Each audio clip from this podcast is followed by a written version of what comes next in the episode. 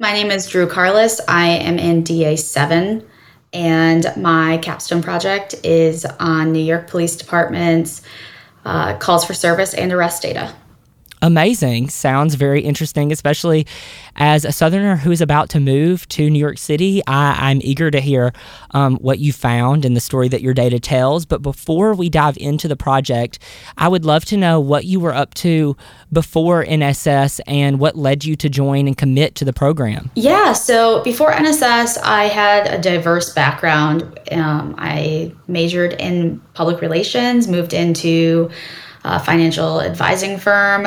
From there, I went to do business development and executive assistant for a small executive search firm. And then I ended up doing program coordinating for a technology marketing company here in Nashville.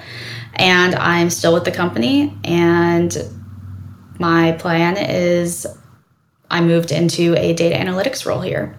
Amazing, amazing. We love to acquire some new skills and, and move around and and broaden our reach. So I, I, love to hear that and that you're you're constantly curious and, and looking to try new things. I, I totally admire that. Um, you know, it's it's a it's a couple of months of, of really hard work and, and and learning a lot of of new skills. So I would love to know what inspired um, the topic of your project and for you to investigate that.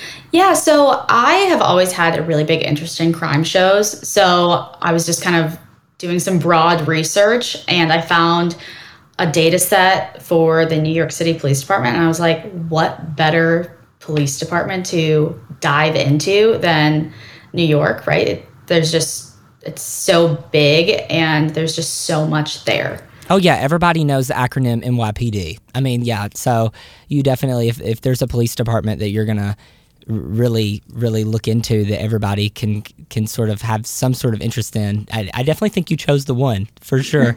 Um, but yeah I would, I would love to know you know through your project what sort of tools and um, and data sets uh, and uh, data collection uh, sites did you use? Yeah so i used tableau and sql and then for the data that I used, I had NYPD arrest data and calls for service, all for the year of 2022. And then I also added in population data from 2020 um, to kind of break it down by the different boroughs that are within New York. I got you. I got you. Awesome. So yeah, so recent recent data, love to hear that. And you know, when all is all is said and done and your project is wrapped, what sort of um, what sort of story was told? What were the results and and were you surprised by what you found? Yes and no. Um, I definitely thought that there would be one borough that had the like hands down the most crime. Fortunately and unfortunately, that wasn't the case. Um, I was really hoping that it would be because um, I thought that would be really cool. But I mean, the crime that's happening in the borough with the most arrests or the most calls for service, it's the same stuff that's happening everywhere else.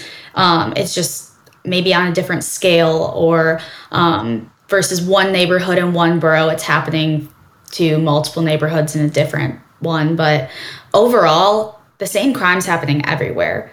So not one borough is necessarily safer than the rest. Um, and then additionally, I wanted to look at the calls of service that usually end in an arrest. And due to the nature of the data sets, I wasn't able to figure that question out, which was a little bummed about. But um, it was still really cool to just explore and really dive into that. And the bottom line was Brooklyn has the most arrests out of anywhere in New York City.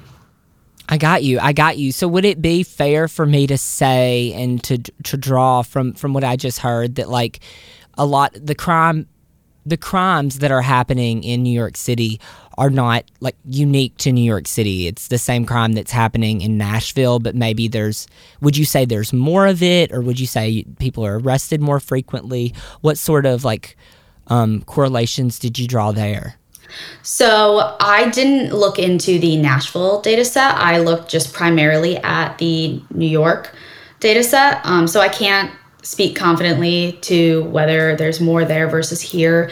Um, but based on what I have for New York and just looking over it, I mean, it's going to be the crime that you're going to see everywhere. Um, maybe just different for their top arrests or things of that nature. I got you. I got you. I think I misunderstood. Yeah. So it's just overall the message is is like maybe there's not a borough or an area necessarily to like avoid overall. It's like you're kind of you're you're making you're taking this a similar risk anywhere you go sort of thing. Exactly. Like if you were to compare Bronx to Staten Island, you're going to have the same crimes happening in both. There just might be more of it.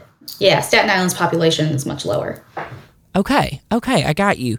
Yeah, so then in in talking about, you know, you said you love crime scenes and like the project, it sounds like it's it's an investigation that you went on.